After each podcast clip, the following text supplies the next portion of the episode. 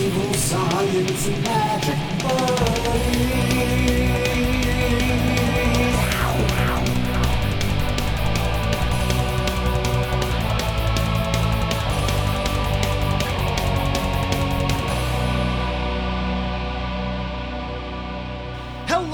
Welcome to the Kryptonaut Podcast presents Evil Science and Magic Buddies, the show within the show, the conspiracy of the conspiracies, the Crypto Roundtable. I am Mark Stores, and with me as always is I'm Chris. and Rob Morphy. Thank you all for joining us, and we have a very special guest joining us this week. This is our very first interview, and Robert, why don't you kick it off with?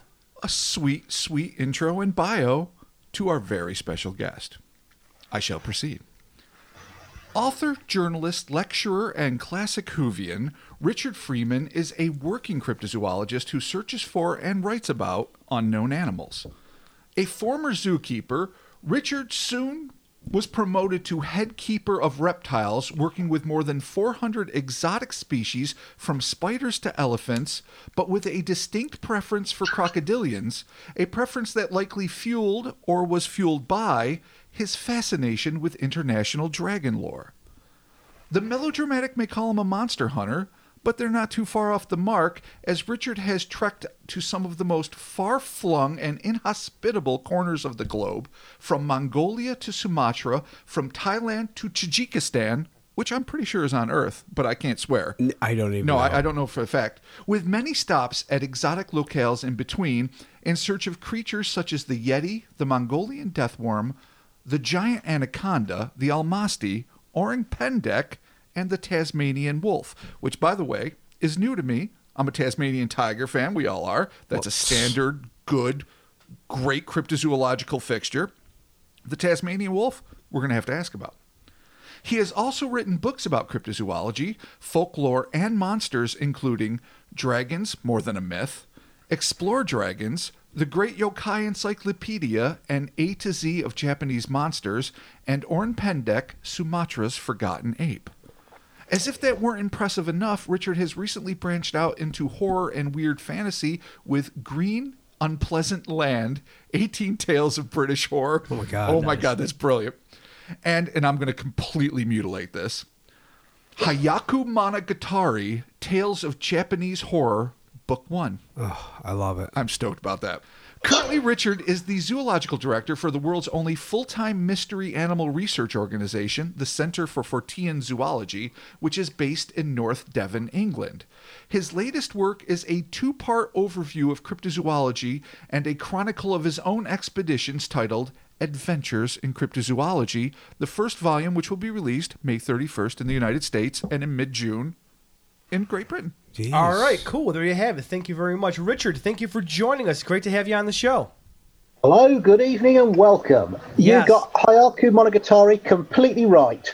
Oh, You yay. pronounced it perfect. Yay, nailed I cannot believe it. You know what? I, I have a little secret. I'm gonna I'm gonna let people look at how the sausage is made. I put random hyphens where I think it'll make it easier for me to pronounce words because otherwise it becomes a complete mishmash in my mouth and mind. So Yeah. I, I, I consider uh, you know that's a little tip for anyone else out there that's trying to get through shit they cannot pronounce. That's how you do it. Hyphens. Awesome. Well, that Hyphens. is uh, that was quite the intro there, Robert. And yeah, Richard again, Wow. thank you for joining the show. My Um, pleasure. so yeah, let's get uh let's jump right into it and let's get started. So I mean, I'm going to have to start with the standard initial interview question, which is what was it, you know, be it in your youth or whenever you got bitten by the bug, that that first, you know, piqued your interest in the unknown in general? Oh, I can answer that in three words. Classic Doctor Who. Oh man. Yeah. nice. Near and dear to all our hearts. Absolutely. Totally. I, I, I grew, grew up in the 70s. You see, I was born in 1970. I'm knocking 50. God, I'll be 50 next year. Jesus. Anyway, Yeah. We're all old men. We're we're all Oh, yeah. the bearded old men of cryptozoology. Yeah. yeah. Yeah, uh, uh, it started way back in 1963, Doctor Who. And it was very good in the 60s, but it peaked in the 70s. The thing about Doctor Who is everyone thinks it's science fiction, and it is to a certain extent, but it's at least as much about horror as science fiction. It's scary and weird in a way that Star Trek or Battlestar Galactica never was. Yeah. It's gothic edge to it. So in the 1970s, with the great Jon Pertwee, who was always my favourite, and then Tom Baker later on. You had these bizarre stories, giant maggots crawling out of slag heaps on in Wales and infecting people with this deadly plague. Um, these Lovecraftian tentacled aliens that could project their minds across space and animate children's toys and dummies that will come crashing out of um, shop windows and attack people. There was a great one called The Talons of Weng Chiang set in Victorian London, and it had giant rats tearing people's legs off down sewers, uh, opium addicted Chinese cultists, and a cyborg ventriloquist doll with the brain of a pig that uh, out into the night to kill people, and he'd kidnap prostitutes and bring them back to to his master's lair, so uh, his master, the villain Weng Chiang, could drain the uh, uh, the life essence out of Well, all right. Yeah, I mean, uh, I started off. Uh, I jumped on with Eccleston actually, and then worked myself forward until about uh, I think like Matt Smith era, and then I worked backwards, and been working backwards ever Right. since. Well, you know, reverse engineering Doctor Who. yeah, I really did. I remember being a kid. It used to play on um, PBS here, which is just like the the public access, not public access, but like the the educational station for for the U.S. and and I would hear that eerie theremin esque Oh, my music God, playing, yeah. and, Oh, totally. and I would both get a chill that would run down my spine, but also have the burning desire to run inside. And Tom Baker was my first, and and that big and the bravado. What? Because as terrifying as it was, and I absolutely agree with you, Richard. It was easily as much about unsettling images and ideas as it was about science fiction and expanding the mind but it really it grounded down with like you say almost lovecraftian uh uh, just appreciation for the unknown horrors that exist, but it was the bravado. Like I didn't realize that that would become like a standard doctor protocol, but the way Baker did it and the way he owned it, um, that was my first uh, experience with it, and that made me always so stoked because I'm like, all right, yeah, nothing's safe. A lot of the people around him are going to die, but in the end, his swagger and brilliance is going to make them pull through. Totally. And- but, but you also mentioned uh, that you were also a fan of Kolchak the Night Stalker. Yes, that uh, that would be along with the Prisoner. That would probably be my second favourite TV show. Kolchak the Night Stalker was it only lasted twenty episodes, two TV movies, twenty episodes. It was beautiful. It was a work of art. All of the characters were so well crafted, and Kolchak himself, by the played by Darren McGavin. Brilliant. Every week he'd go out and find some sort of monster, and his evidence would be destroyed. And his long-suffering uh, editor, uh, Tony Vincenzo, played by Simon Simon Oakland, brilliant. Then the the sort of his camp nemesis in the uh, in the office, um, yeah, Upton. Um, Updyke. or Oh, Updyke. Oh, Updyke. Ron Updyke, yeah, Yeah. yeah, he's still he's, the actor is still around, and he still he still gets kudos for playing that character. well, Miss Emily, the old lady that covered the the flower shows and things, that all these characters were so believable and great. Oh, it's a wonderful ensemble. I mean, to me, uh, that kind of set the tone for what I wanted the newsroom to be like when I spent some of my earlier years in, uh, you know, local new, newsrooms doing correspondence work and, and, and journalism. Uh, it was nothing like that, of course, but that idea of that office next to a, a elevated train where, you know, you just hammer it out down the typewriter and drink coffee and get chewed out by your editor. There's something so romantic about it. And all of those characters really brought it to life ignoring completely the fact that each week it was a phenomenal monster or paranormal, you know, event that he had to deal with, or extraterrestrial even in a couple. No, and Darren McGavin might be the greatest character actor America's produced. I mean, Yeah. he was just Yeah, totally. fucking Definitely, phenomenal. Yeah. I- so yeah, so we're along those same same routes. And they remade that. Did you see the remake of that? Holy! Unfortunately, yes, and uh, the less It's like said, they the better. surgically removed everything that was good about Kolchak the Night Stalker. They surgically removed everything. I couldn't agree more. It I was, did not see it. No, I didn't either. No, it was a, Oh, it was a waste of nothing. digital from word Well, go. good. Good.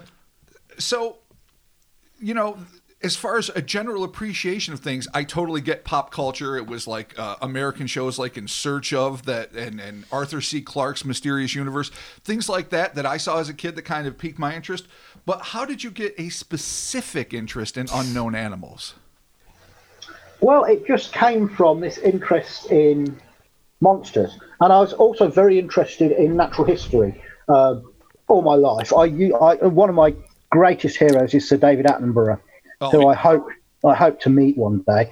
And um, he had a number of series in the 70s. Uh, The first major one was Life on Earth, which was about the evolution of life on Earth, and it was just an epic piece of television. And he did a much smaller one, smaller studio based one called Fabulous Animals, which was all about mysterious creatures. And uh, that sort of added into this, this melange, this mix, um, that got me absolutely fascinated in monsters. And uh, I became, when I left school, I went straight out of school and became a zookeeper, and I uh, rose to the head of reptiles.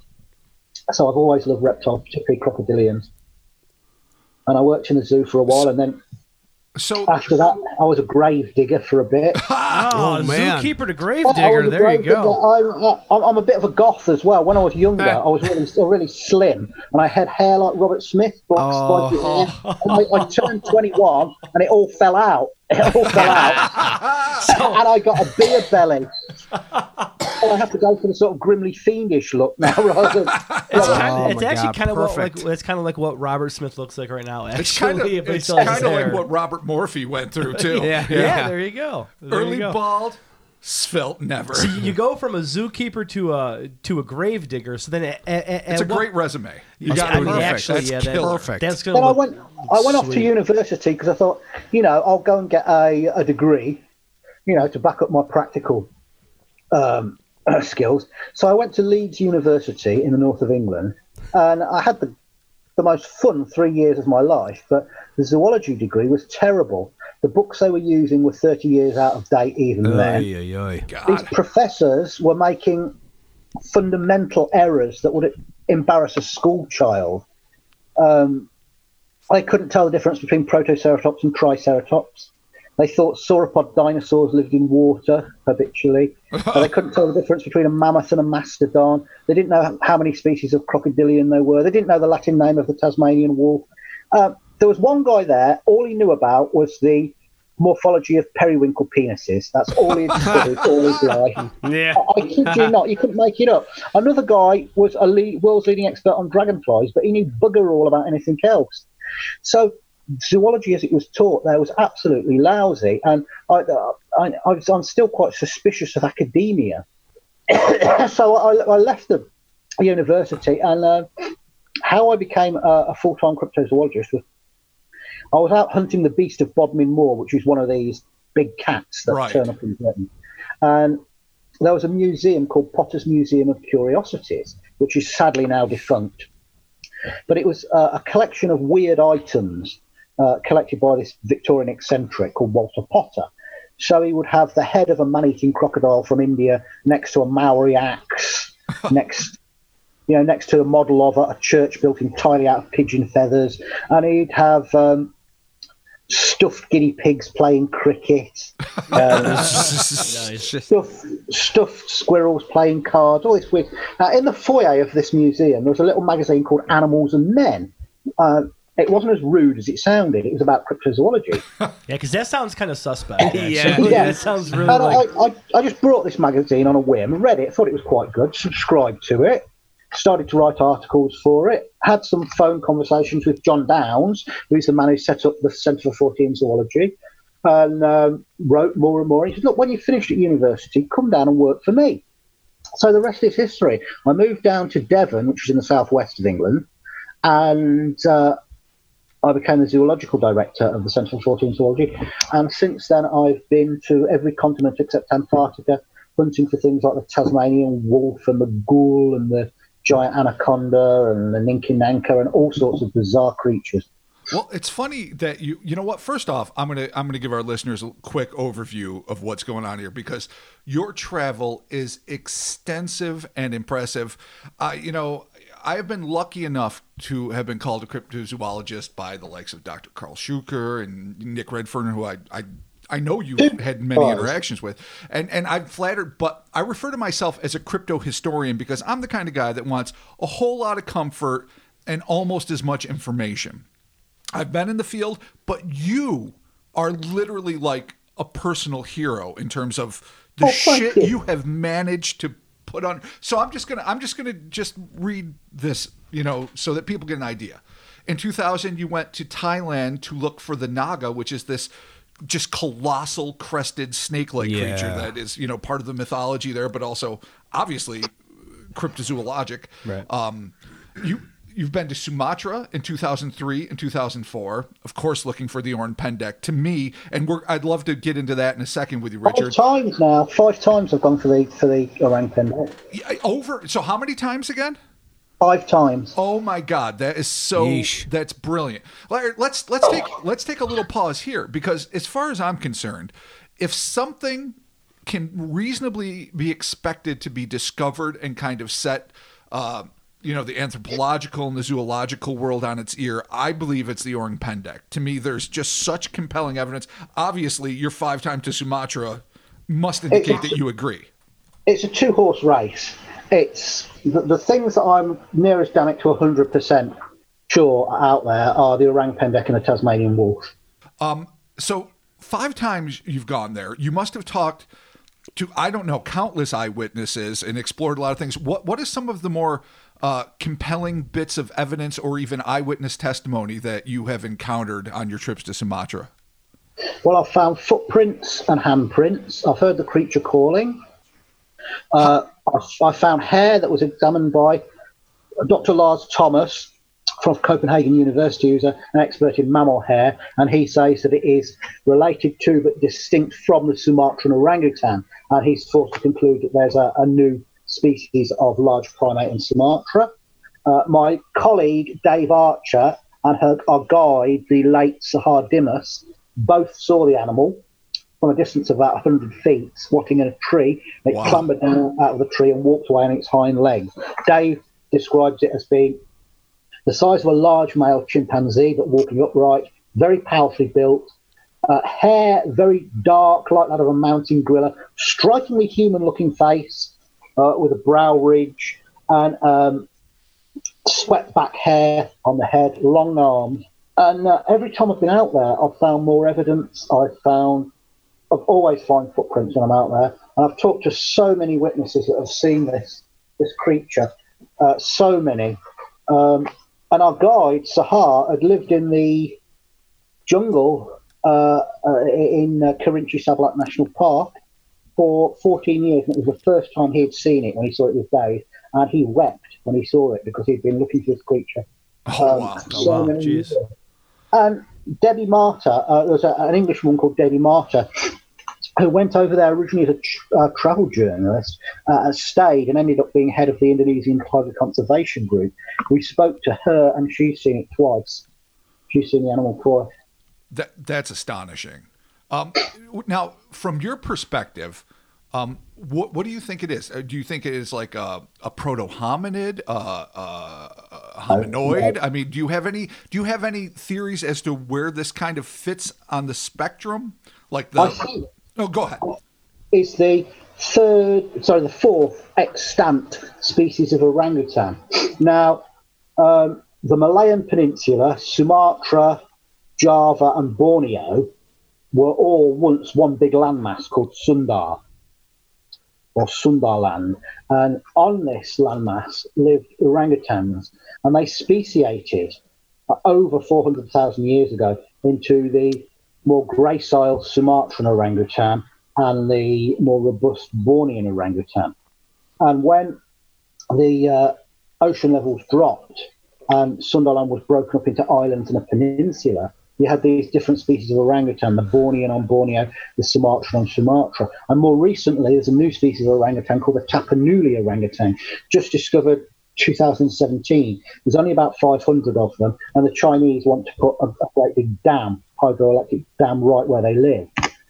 So I think the uh, the orang pendek is the fourth living species of orangutan, but it's one that is adapted for living on the forest floor rather than being arboreal. Its fur is much darker. It's usually said to be black or grey, dark grey in colour, and it lives mainly on the forest floor. And when you see its footprints and its handprints are very different to the known orangutans.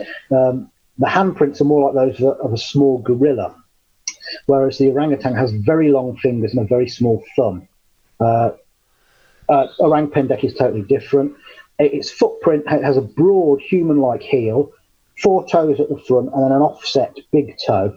that looks semi-prehensile. So it's not as prehensile as the orangutan's feet.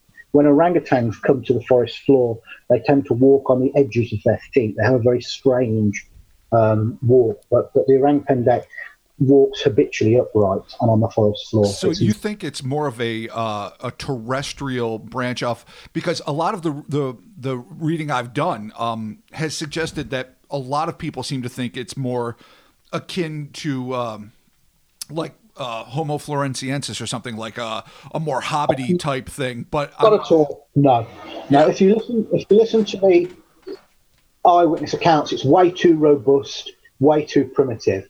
Uh, its tool use is, you know, it will use sticks and stones and things, but it doesn't fashion tools. It doesn't make fire like Floresiensis did. But weirdly, in the same jungles where people report the orang pendek, they used to report something called the orang ardil, which they say was much more human-like. It was smaller than the orang pendek, less hairy, had hair on the head, but its body was mainly naked. And it, they said that they hunted using poison bamboo spears. Now, my uh, guide, Sahar Didmus, he said that his father, back in about 1981-82, was in a very remote area of what is now Kerinci Seblat National Park, and they were trading. Him and a friend had gone trading rice for other goods, and they'd made camp. And one of these creatures came out of the jungle and started eating rice from a pot. And Sahar's father, father's killed it with a parang, which is similar to a mach- machete. Oh. And he said, retaliation, more of these creatures came out of the jungle and speared his friend to death. oh But my gosh. Shit. there's been no reports of these since the 80s, whereas around, orang pendek, there are reports every year. Right. That makes you know what what- now now I'm getting a clear picture because it seems like a lot of the things I've probably encountered were were conflations of these two very distinct and separate things because I had always heard of the Orang Pendek using tools and you know poison tip spears but that absolutely makes a ton more sense. Um, the orang pendek, it will throw sticks if it feels threatened or, or hurl rocks, but it doesn't fashion tools. Right, which is something I guess a lot of primates would do. Chimpanzees would do that. The diff- one of the differences between apes and hominins is that they both use tools, but apes use objects that they find, sticks, stones, and things, uh, like chimpanzees fishing for um, termites with, with bits of, of Like grass. reeds and whatnot. Yeah. No, and, and but they do not fashion tools. Yeah, exactly. They don't make hand axes or spears or things like that. That's fascinating. Yeah. Yeah. Now, what about um, you said your your your second or parallel uh, belief is in the Tasmanian wolf? Um, The Tasmanian wolf, yes. Yeah. Now, see, I'm I, I'm not familiar with this at all. Obviously, everyone knows the thylacine, the Tasmanian tiger. It's the Is, thylacine. It's the same animal. oh, it is the same animal. Uh, it has many names, the thylacine. The Well, then- Tasmanian wolf, the Tasmanian... I am just an Zebra wolf. idiot. We are talking about the Tassie tiger, the thylacine. So whether it's the wolf or the tiger, it is. Well, and wolf makes more sense because they're canine, right, or or at least part of close to the family. It's, it's a flesh-eating marsupial. It's not related to wolves or tigers. Its its closest living relative is the Tasmanian uh, devil. You're just trying to make me look bad in front of our listeners so at this it's, point, aren't it's you? actually a Yeah. marsupial. That's interesting. Yeah, it's a marsupial. It has a backward-facing pouch. Oh, that sounds cute and horrendous. It's so it doesn't catch the pouch when it's running through the, the underbrush. And it, the males had a pouch as well, and the pouch pr- protected their testicles. Ah, protect your balls at all costs. You That's got right. it. That's Duh. evolution, baby, right there. H- How did they not survive on that principle alone? So, Yeah. I- Protect- protect I your prefer- nuts. I prefer calling it the Tasmanian wolf than the Tasmanian tiger because it's evolutionarily um, parallel with the wolf and not the tiger. It's only called a Tasmanian tiger because it's got stripes. Right. oh, gotcha. All right. see? Face value, looking at it but ah, looks like a tiger, but actually a wolf with a sweet marsupial sack. It's cool. Pa- parallel evolution or um, or convergent evolution. It's when two animals, often on opposite sides of the world, that are not at all closely related, evolve to look like each other because they're filling the same ecological niche. You see. Oh. all right, that, that makes sense. That would delight Darwin to no end.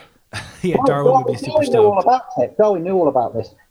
Uh, there are lots of examples like mongooses look very like um, stoats and weasels and things, but they're not closely Yeah. related. They have a similar body plan because they're living a similar uh, lifestyle. You see, Absolutely. Yeah. Huh. So, so can you tell us a little bit about some of the? I mean, you've obviously gone there. How many times have you gone to Tasmania? But three times, hoping to go back again very soon. And and what can you tell us in, along the same lines as Orang Pendek about some of your more interesting experiences uh, and some of the evidence and some of the more interesting reports you received when you were there? I've talked to people, very good witnesses that have no reason to lie and no axe to grind. And often they'll say they'll only tell you their story as long as you swear not to reveal the place that they saw the creature in because they're worried about it.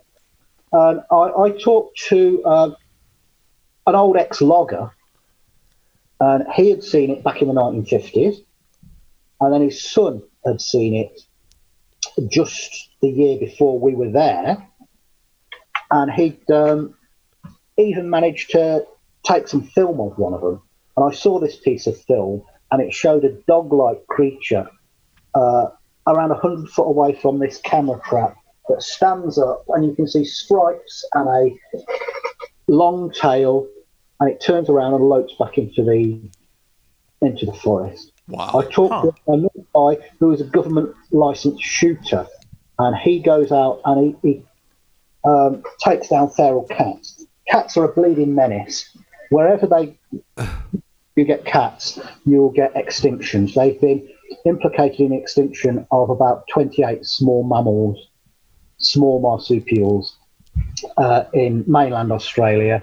They totally wiped out the Stevenson's Island rail. They're a bloody plague. They're one of the few animals that I, I have an actual dislike of. I adore dogs. I can't stand cats. Oh, Jeez. Oh, jeez. Look at that. What's funny is I'm a huge dog guy, but I recently rescued a cat. Which I love fu- cats. Which is pretty funny because I actually found the cat where I work, and the cat was not feral, but someone had dropped it off, and it was pregnant or whatever.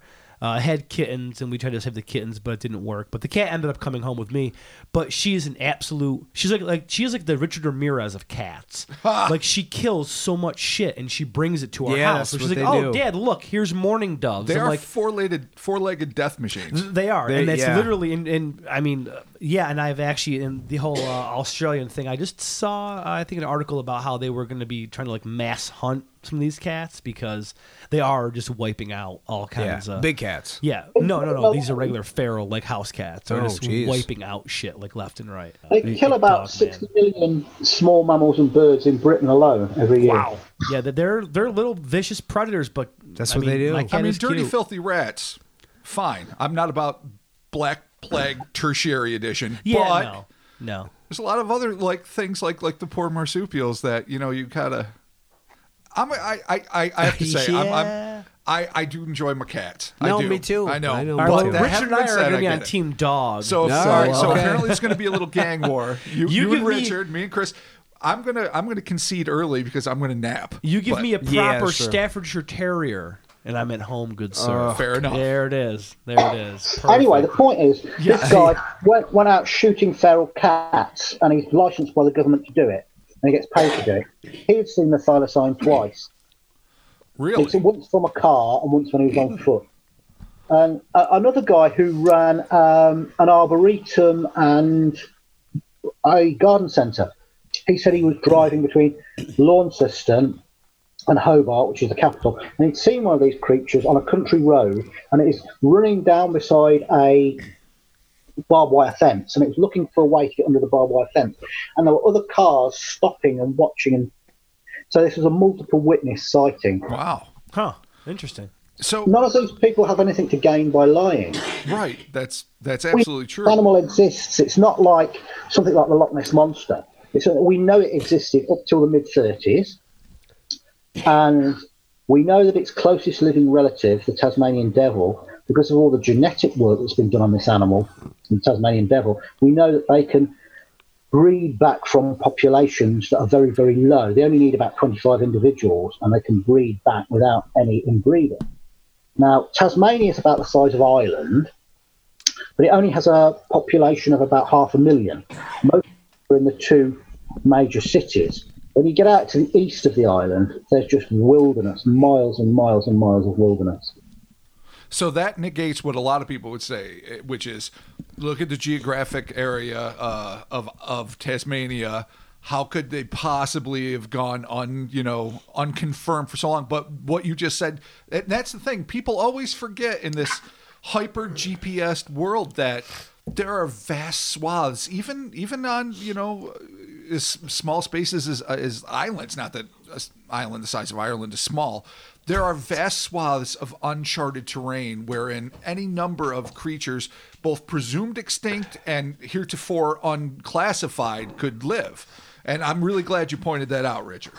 Absolutely. And another great piece of evidence is there's a guy called Professor Henry Nix, and uh, he developed a computer program called BioClim. I'm just going to take a swig of cider. By all means. Oh, there we go. Yeah, that's better. uh, Bio, BioClim was a tool for zoologists, and what it did, it entered in uh, all the uh, data you'd got on a certain geographical area, all the data you'd got on a target species, and it matched the two together. And it would say where within this um, geographical area would you most likely find your target species.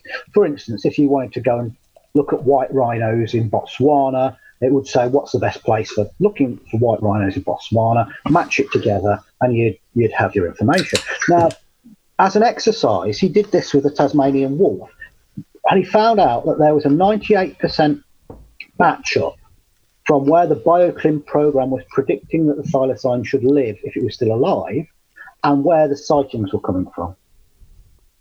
And he, he said, you know, I'm completely convinced now that it's that it's out there. That's and it's been, amazing. seen by, it's been seen by zoologist Hans Naarding in 1982. He was over there studying birds, and he saw one of these creatures. He woke up in the middle of the night, uh, heard something moving around, turned his spotlight on, and saw a, an adult male thylacine from 20 feet away. Huh. That's close. Yeah, that, that's, I mean, that's Now, like when, when I was over unmistakable. When I was over there, um, I was walking down a very remote trail uh, in the forest in the the, uh, the the west of Tasmania. Because, as, as I said earlier, I think I might have said the east by accident, but no, it's the west of Tasmania that is very, very um, undeveloped. That's where all the wilderness is. The, the west of Tasmania has got all the forests and the mountains, and central Tasmania a bit as well. But it's the east. Sorry, the, sorry, I've done it again. It's the west. Sorry, the west. We're not worried about geography and facts here, sir. You know the us West. better. no, I'm kidding. the west of Tasmania that is um, is very underdeveloped. And I was in this particular area, and I was walking along this, this trail in the forest. Now, all the old bushmen that knew the thylacine when it was officially around, and most of them are dead now, but they said it had a smell very similar to the striped hyena. And I know what a striped hyena smells like. Which Um, is A very distinct, musty sort of smell. I mean, okay. they they seem kind of cute. I might be talking out of class here, but hyenas. I mean, granted, they obviously are completely deadly, but they seem like they would be kind of, you know. yeah, no. They, if you could they tame seem, one, they seem right? like if you don't value Can your face, hyenas. If you have hyenas from when they're, they're cubs, you can tame them. Yeah, I I see, Yeah, And, yeah. and I bet you Robin Chris won't let me tame a hyena. And despite their appearance, they're not closely related to dogs. They share the same ancestors as mongooses and cats. Weirdly. Really? And that, that's see. Another example of convergent evolu- evolution. They look like See? dogs, but You they're can, not get, dogs. you can get your cat dog, Rob. Hey, There you go. I've always been a I fan. I love cat dogs. Yeah, cat dogs rule. But it's it's I guess it's my love of Egyptian lore that makes me a jackal man deep Oh, down. Oh Wow. yeah, But no, that's neither here yeah, nor there. I know what you Yeah. mean. Jeez. Anubis, the jackal-headed god of death, Yeah. wasn't Yep. god of death. He was a wolf-headed god of death. The Egyptian jackal is not a jackal at all. Genetics have recently revealed that the Egyptian jackal is actually a small desert wolf and not a jackal. Huh. Well, Interesting. They son of a biscuit. Tiny See, desert wolf. this is why we need guests like you, Richard, Because we we are don't swimming shit about in a zoology. sea of ignorance. anyway, we, we've digressed massively. And I was going along this little trail, and I got this smell exactly like a striped hyena. And it was only on a small piece of this trail, as if what had ever left that smell had recently crossed the trail. And I could still smell it. And on the way back, the smell had gone. And I set up camera traps there, but we didn't get anything. So, was it a Tasmanian wolf?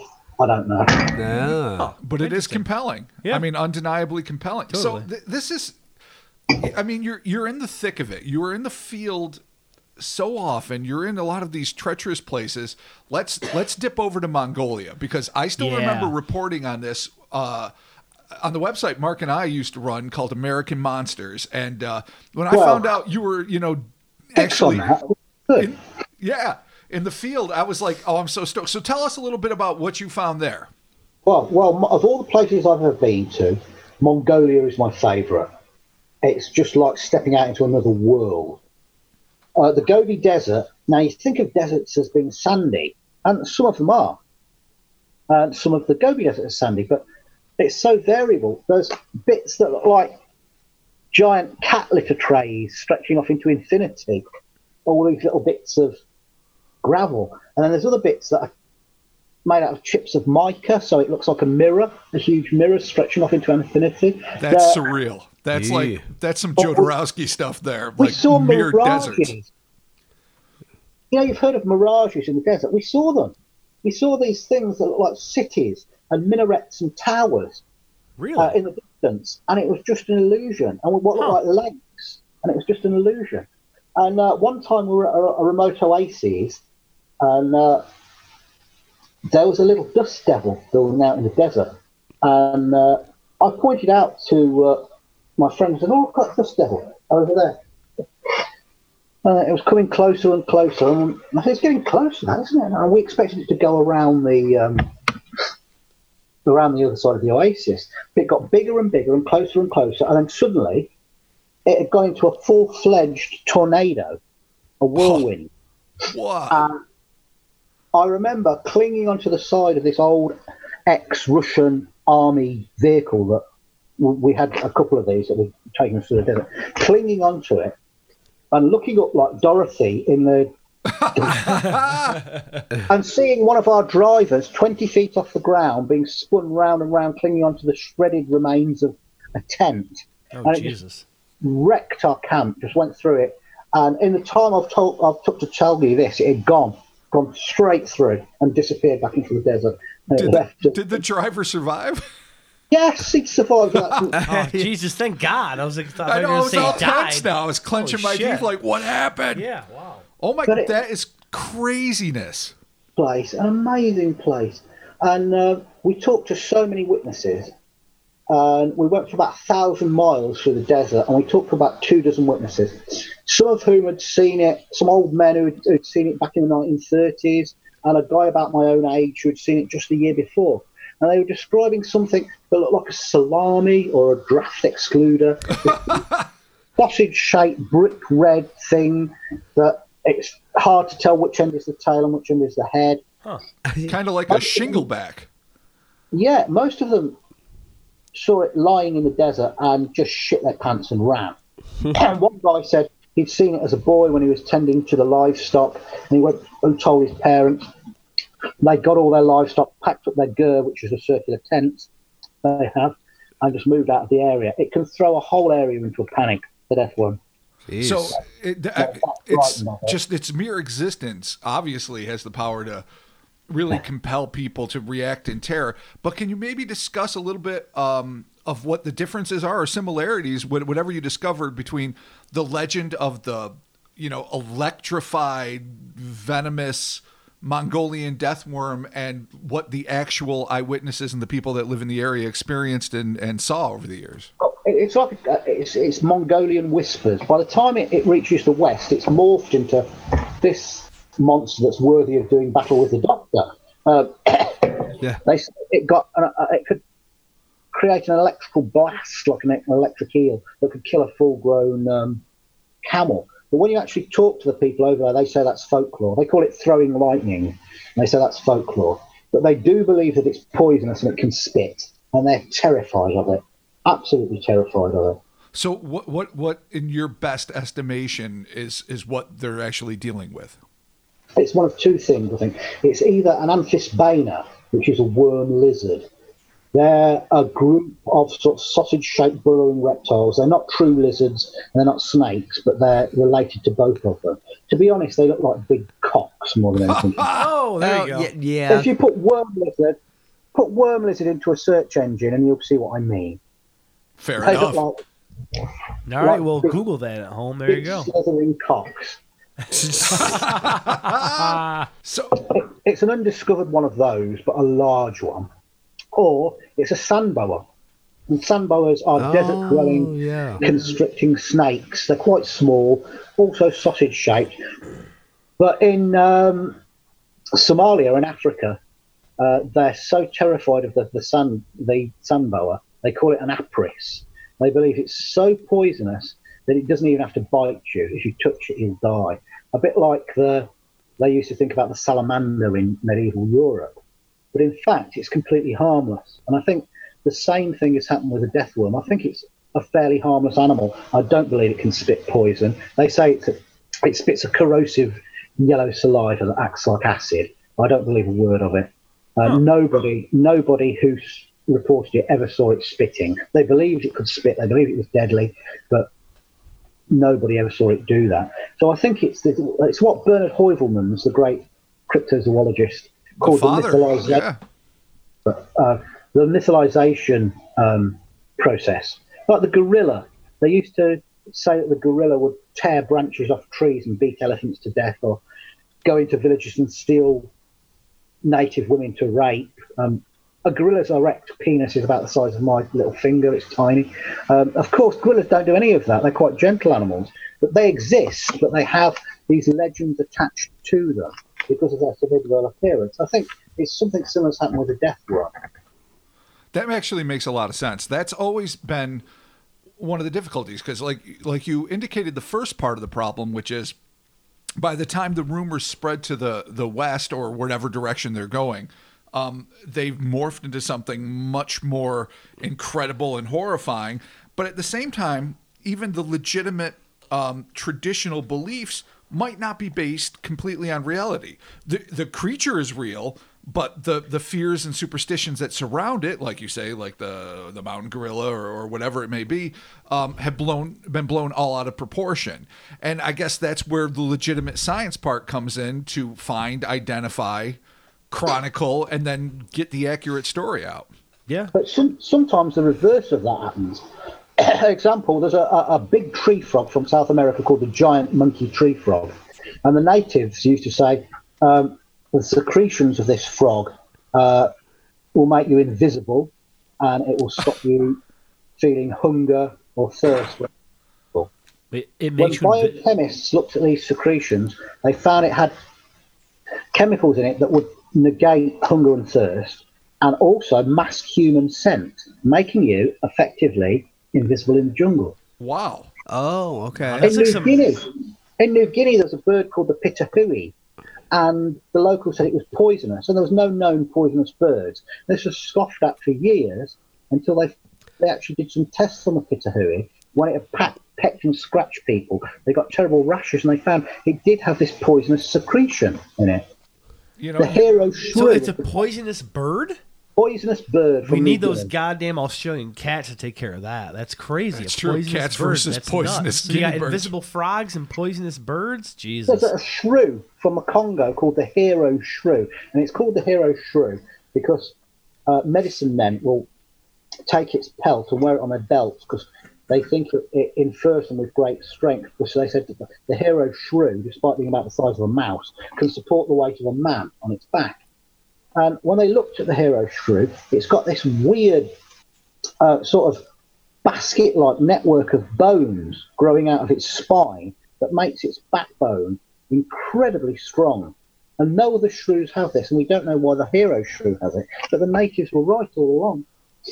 You- they and that's that's the lesson that I suppose needs to be learned over and over again that stories of indigenous peoples eh, should not be scoffed you know like this sort of a post-colonial attitude of just you know they're they're ignorant. They're they're or eh, and I mean that in classic sense of just ill-informed about zoology.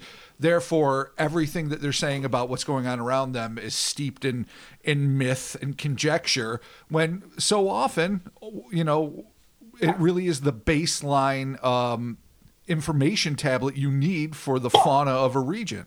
I would be I would be remiss. I'm I'm I'm gonna I'm gonna jump around here as I as I often do, but Loch Ness monster. That was the first thing that fascinated me as a kid. I mean, that was the one that you know obviously it gained headlines well before any of us were born. Right. Um, you know, The, the surgeon's photo. Yeah. and all that stuff. Right. And that's another classic example of uh, of of something being debunked. I think on less compelling evidence than than it is for the existence. And and and even though I'm drawing a blank on the name of the guy who did it, the guy who did the debunking actually had a sighting of the monster. So he was trying to say, Yeah, he said, I've seen it. I know the Loch Ness Monster, but no one wanted to listen to him.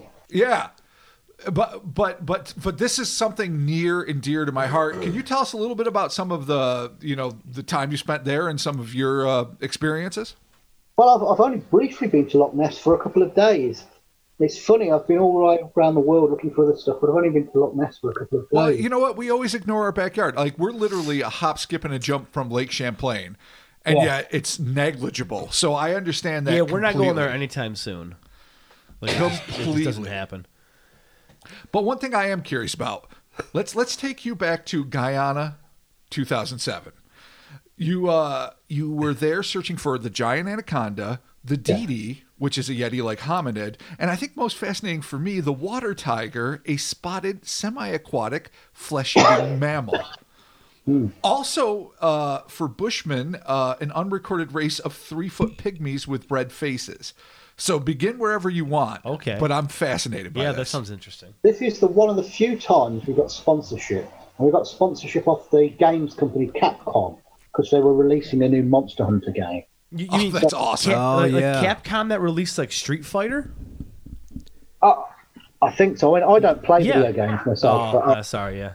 yeah, but uh, yeah. So uh, we went to South America with this guy called Damon Corrie, who's a really great guy. He's the hereditary chief of the Eagle Clan Arawak tribe, and we went over to look for the giant anaconda. But we had to go in October because that to tie it in with the release of their game, and the country was suffering from the worst drought in living memory. Even the natives, the natives said they couldn't remember it being so dry.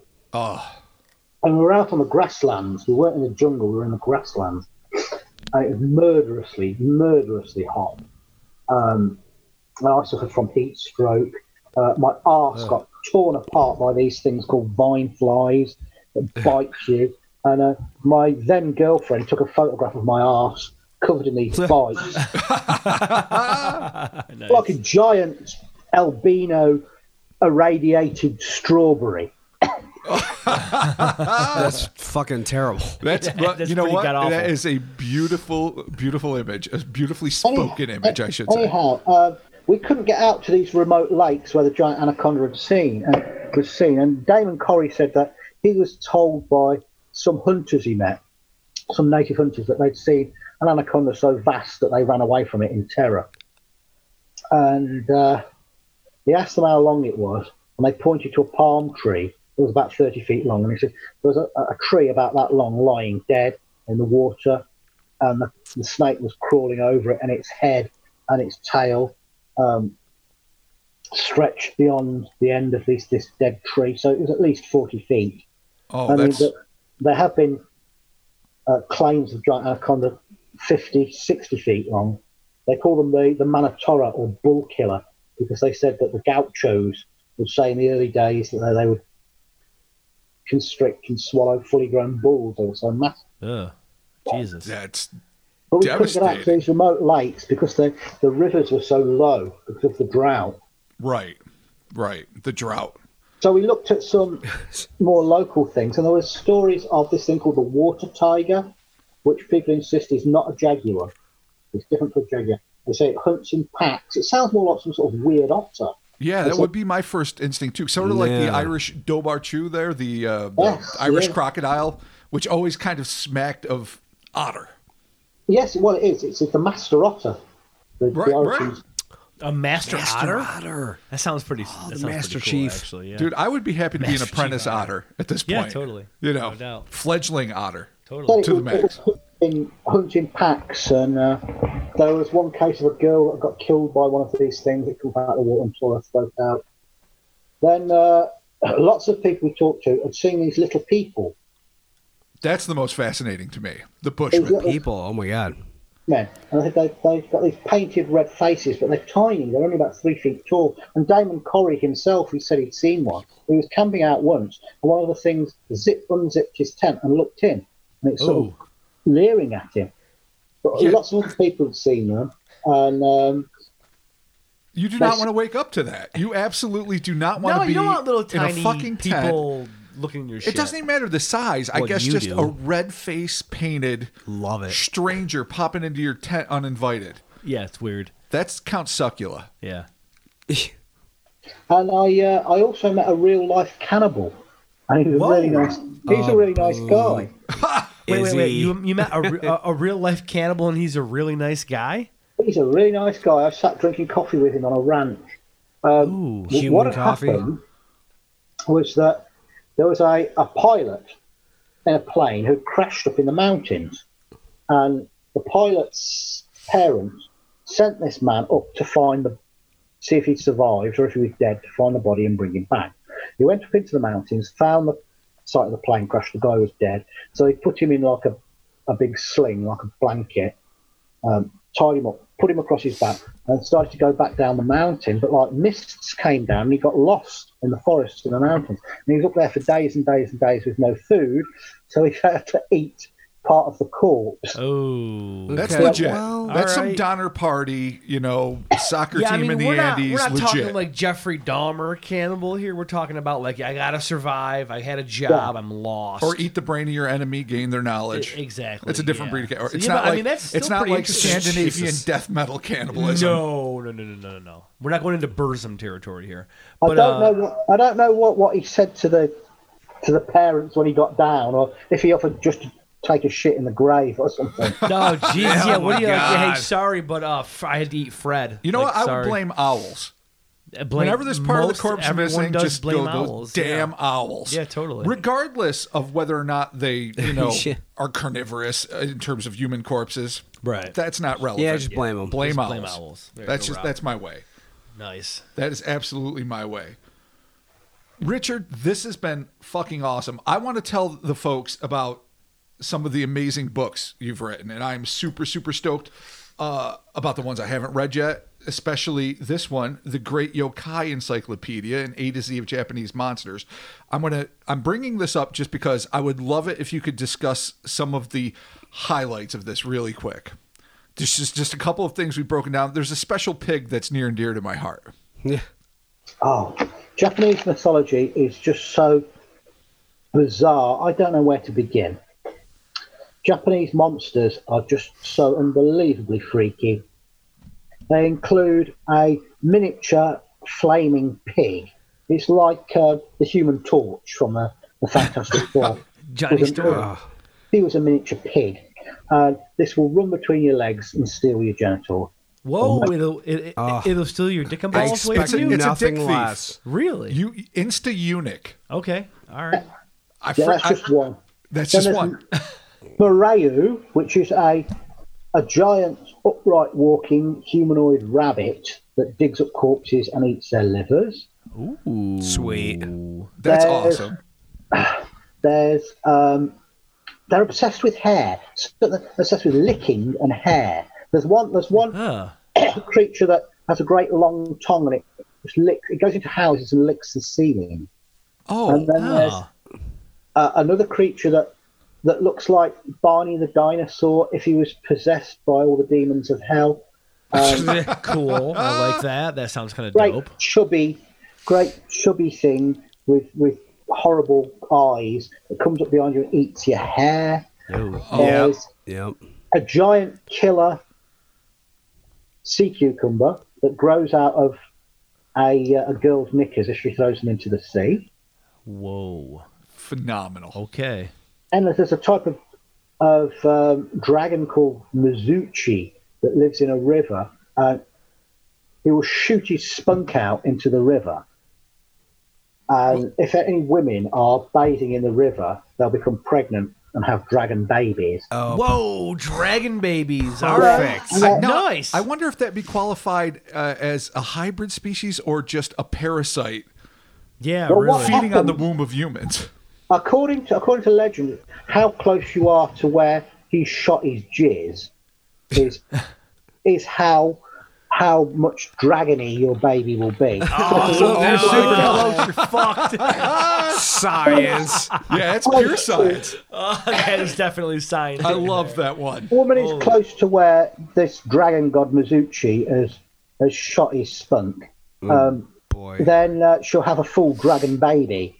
But if she's further downstream, she'll have like a hybrid dragon human hybrid baby. Wow, Where so reptilians going- There's come just from. a handful of them. They're Yeah. so.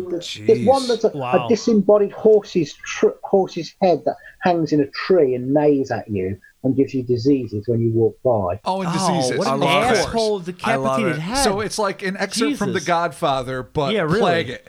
Yeah. Yeah. What a fucking nightmare. Yeah, that, that one's a dick. yeah, that was a total asshole. You can learn about this and more in the Great Yokai Encyclopedia and A to Z of Japanese monsters. Some of Richard's other books include Weird Devon, Dragons More Than a Myth, nice. Explore Dragons, fucking love dragons. Yeah. And, and, and I've got to say, I've got to say, Richard is just universally responsible for our modern dragon episode, which is just Oh, yeah, that's all the research came from him, I right? loved Yeah, it. that's right. Yeah, Well, I've got, absolutely. I've got a weird story to tell you that wasn't in that. All right, cool. Let's hear it. Let's hear it. I've got a friend called Mike Hallowell, and he's more or less retired now due to ill health. But he was a Fortean writer and researcher. And close to where he lives, uh, in Newcastle, in the northeast of England, there is a bay called Marsden Bay, and in the literally built into the cliff of this bay, and this cliff's hundreds of feet high, is a pub called Marsden Grotto, and you have to take a lift or elevator, as you call it in the states, Fucking get- awesome. to get down. I've been in this place to get down to uh, to, to this pub. This pub has got some of the pillars from the ancient Lambton Castle on it. It has the Lambton Worm, which was a giant serpentine dragon that, um, in the 10th century, laid waste to this area of the northeast. Huh.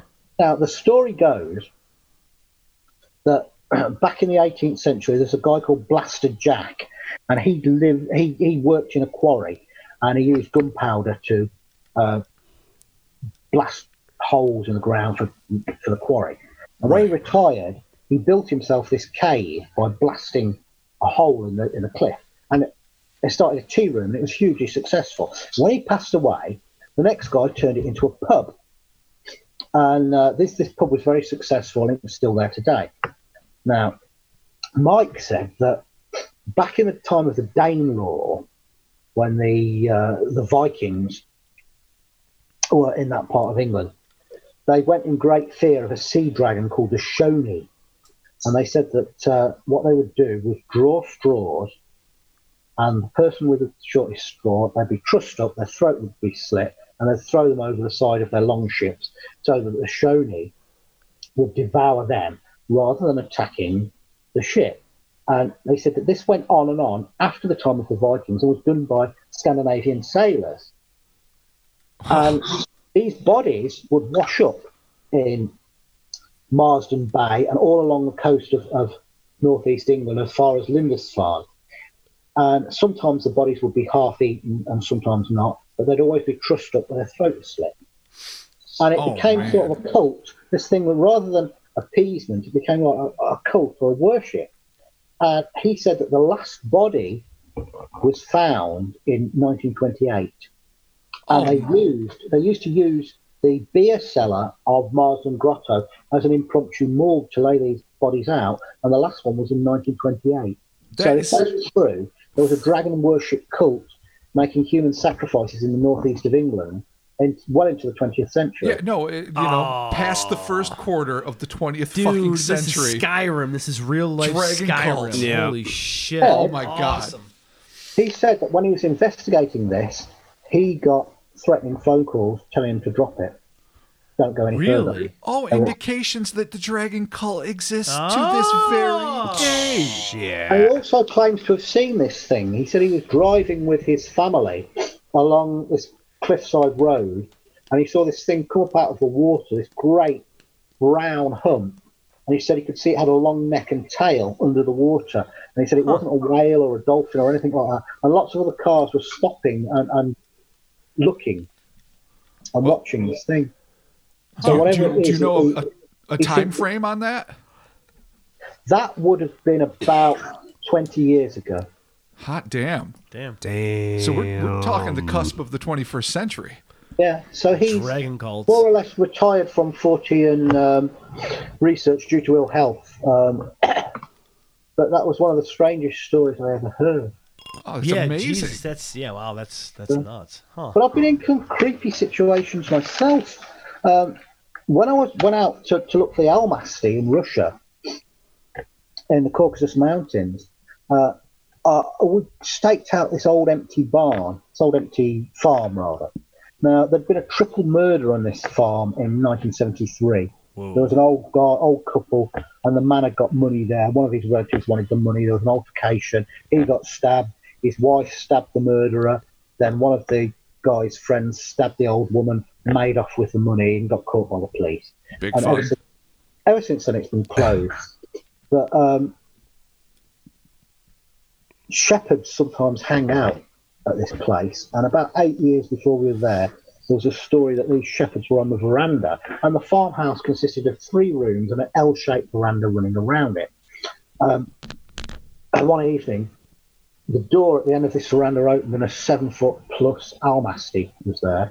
It walked along the veranda, picked one of the men up, just moved him out of the way. Didn't hurt him. Moved him out of the way. Went Right. to the end of the veranda, jumped off, ran away into the into the bush. Um, and we went over there with a Ukrainian biologist called Gregory Panchenko and an archaeologist called Anatoly Serendenko. And Anatoly had seen an Almas area, and Gregory had seen an Almasty in another farm um, several miles away in the 1980s or early 90s. He, he'd seen an Almasty in and uh, we decided to stake this place out. So we put camera traps around everywhere, and we put out bait, meat, and fruit, and all sorts of stuff. And uh, Gregory said when he had seen the Almasty, it was making a weird sort of twittering noise like a bird. And a lot of birds um, who we talked to said the Almasty makes this weird twittering noise. And it's uh, not as massive as the Yeti or Bigfoot. It's about seven, seven and a half feet tall thick brow ridge, flat nose, long hair, muscular, long, much longer hair on the head, but more human looking Yeah, than that's the what Yeti. saying. I've always heard it was more uh, Neanderthal-like than necessarily ape-like. Well, the Russians had a commission to study this thing. Um, they took it so seriously that they, they had a commission, a government commission to study it, and the commission's been re- resurrected recently. But they back in the day they thought it was a a sort of um, relic Neanderthal. But nowadays we know more about Neanderthals, and we know that they were very sophisticated. They had fire, they made great tools, they had clothes and art. And if you got a Neanderthal and washed him and shaved him and put him in modern clothes, he could walk down any Western city street, and you might think he was a little bit ugly by our standards, but he'd clearly be a human. But would blend, yeah, and obviously the interbreeding revelation changed everyone's perspective completely. This this thing, the, the Almasty, is much more primitive. Much. It doesn't use fire. It has primitive tool use, throwing rocks, using clubs. It doesn't doesn't use fire. It doesn't make clothes. So we think it might be an early offshoot of Homo erectus or Homo habilis. anyway, uh, another swig of cider. There we go. I haven't started on the mead yet. Anyway, we were staking out this um, old farm. We got the camera traps up, the bait out, and uh, I was there with uh, my friend um, Adam Davis. You may have heard of Adam Davis. Of course. So just first rate chap. And another great guy uh, called Dave Archer. He was the guy that saw the Orang Pendek. First day in the jungle, first expedition, beginner's luck, see the Orang Pendek. anyway, we'd stake this place out. And uh, about 10 o'clock at night, we were I was sitting on the, the veranda, just listening. I got my camera there. And I heard a twittering noise, like a bird would make, but it was 10 o'clock at night, dark, birds shouldn't be been out. And then one of the camera traps flashes, it goes off. I think, Christ, is that what I think it is? Yeah. Then nothing more happens. Got to about two thirty, and we go inside one of the rooms, and we huddle around a stove because it's getting cold to warm ourselves up. And uh, Dave falls asleep on this manky old mattress in there, and uh, myself and Adam are warming ourselves by the fire. And there's a, a door of about seven feet tall going into this room, and it's slightly ajar. It's about three or four inches ajar, and there's moonlight and starlight coming in. and uh, suddenly from outside, there's this deep, guttural vocalization that sort of goes bum bum bum bum, but much Oh, throatier and deeper, like something's got really big lungs. Oh, every everyone's up and alert at that point, right? yeah. Dave is asleep. Dave's in the land of Nod. God But I- bless him. I turned to um, turned to Adam and I said, "Did you hear that?" And he nods. Twenty-five seconds later, something walks along the veranda, and as it goes past the door, it blocks out the, the moonlight and the starlight to a height of seven foot plus. Oh man. Whoa. Is it's on two legs, and I said to Adam, "There's something out there on the veranda." So we grab our cameras, go running out. All we see is darkness and silence. It's melted back into the night, whatever it was. So we do a circuit of the farm and the outbuildings, but we find nothing. In the morning, we check the camera traps, and all we've got is vegetation moving. So was it an almasty? I don't know. Huh. It Interesting. wasn't, a, it wasn't a bear. Right. Yeah. Seriously. It was too tall to be a man. But it moved fast and silent. Whatever it was. It's compelling. I mean, Yeah, th- totally. it's something. Hey, it's- I'd- I'd be a big fat mind-boggling. I'd be a big fat liar. I'd be a, I'd be a conservative, a big fat fucking liar. Fair enough. If- Fair enough, man. You know what? Like I say, I have been a fan for years. I think I, I think I first saw you, Richard, in like the mid two thousands on History's Mysteries, and and you know what? I've really been a follower of your your career and your exploits, and we really really thank you for taking the time to talk to us. And and oh, I Oh, want to encourage everyone to to do what you can to read Richard's books because they are really amazing. Yeah, totally. Richard, can you Oh, tell us about the uh, book you have coming up on uh, May 31st? yeah, yeah. It's um. Well, what I was going to say is, I'll, I'd be a big fat liar if I said I saw a, a, an almasty because I didn't. I saw something on two legs go past this.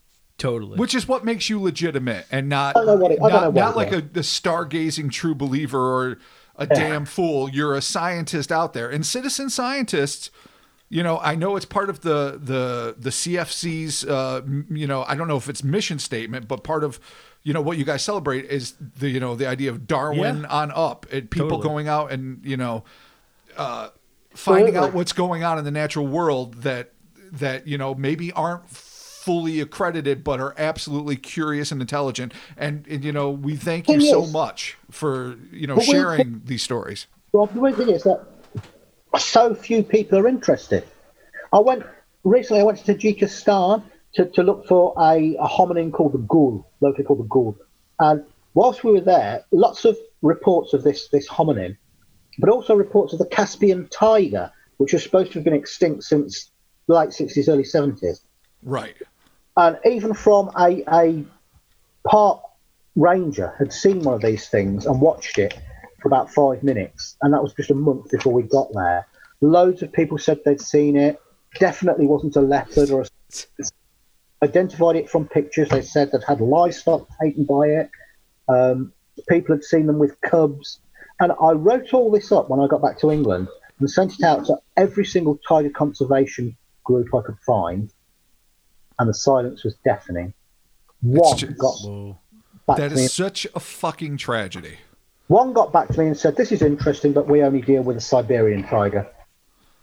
So, if there's any Ridiculous. chance that the Caspian tiger is still around, you would think that tiger conservation groups would be all over it. It's no. it's unbelievable to me that if it's not, you know, de facto, people people shy away from it as if it's somehow st- as if you're like chasing peanut butter elves or some ridiculous dumb shit. Peanut butter elves, yeah. Peanut butter elves is the first thing I could come All up right. with. My favorite. Solid. No, when you have Sounds good. legitimate, uh, compelling reason to look into something that is bona fide and you ignore it simply because uh, it's not convenient or you think you might be pooed by your peers, you're just a puss. The thing is, I don't get paid for this. It's all out of my own pocket, and I risk Yeah. my life doing it. You see, and Right, absolutely. No, absolutely. You know, it's it's it's passion and dedication. no, nobody's nobody's interested. I've been trying to get television interested in this for years, for years and years and years. And we get people say we want to do this, we want to do that, and then they go away. You never hear from them again. Or they say, "Oh, we we won't finance this expedition unless you can guarantee that we'll find the creature." Yeah, like that's Oh, even possible possible Yeah, you can't guarantee that. And yeah, I hear you on the uh, the TV tip. Robert and Christopher and I have been uh, just strung along by producers and, Networks. and networks and executives and sci- the Sci-Fi Channel and MTV for years. So yeah, It's- it's, it's just, been a it's- fun I couple think it's a part of the game. Actually, it's just it's, it's how you got to play the game. Research stolen as well. I've had my research stolen. Um, Yeah, back when I same was here. A, student- back when I was a student, I was um, contacted by this company called Cicada Films, and they said we do this series called To the End of the Earth, which is about exploration. We hear you're interested in the Tasmanian wolf. You want to get an expedition together. Um, we'd like to finance an expedition and film it. And I said, great, that would be brilliant. So I went all the way from Leeds to London, which is several hundred miles right. tell these people everything I knew about the Tasmanian wolf, where to look for it, what to do, what not to do, who to contact, and, and then I did it all again a second time, and they said, "Oh yeah, we've just got to check with some people in Australia, and then it should be all systems go." Then I get this letter saying, "Oh, the producer said there's too many men in this uh, series. He wants a pretty girl to do it instead." So they sent this pretty empty-headed girl instead of me, and used my research. Bunch of cocksuckers.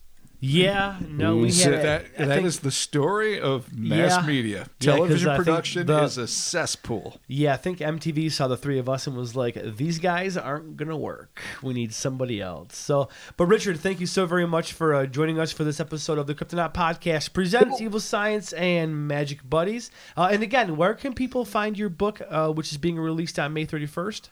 In the United States and mid June in the UK. Okay. Yeah, just go on to um, Amazon and put in Adventures in Cryptozoology, and you can pre-order it. Oh, perfect. Yeah, we will put a link to that in the description of this episode. That way, people can easily click in their podcast player and link right to it. I If can't wait to read it. If you ever want me back after I've done another expedition, maybe I'll, Totally. I'll be, come back and talk again. Oh, Awesome. It would be our pleasure, Yeah. man. Thank right, you man. so much for taking the time. Honestly, uh, we really appreciate your work and thank you. Thanks, lads, and it's a great podcast. Stumbled over it completely by accident. Just saw the uh, the logo, the robot monster logo. I thought, what's Oh this? yeah. Yeah. totally. Well, Totally. that you know brings what? him It in. was fortuitous, and thank you, man. Thank you for the kind words, and thank you for all your work. Totally. All right, Richard, thank you so much. And again, uh, Kryptonaut Podcast, kryptonautpodcast.com, uh, iTunes, ratings and reviews, leave them there. Uh, we got the Instas, the Twitters, and Facebook. Check us out there, and uh, we'll be talking to you soon. Richard, thank you again. Cheers, guys. Thank you. Talk to Cheers. ya.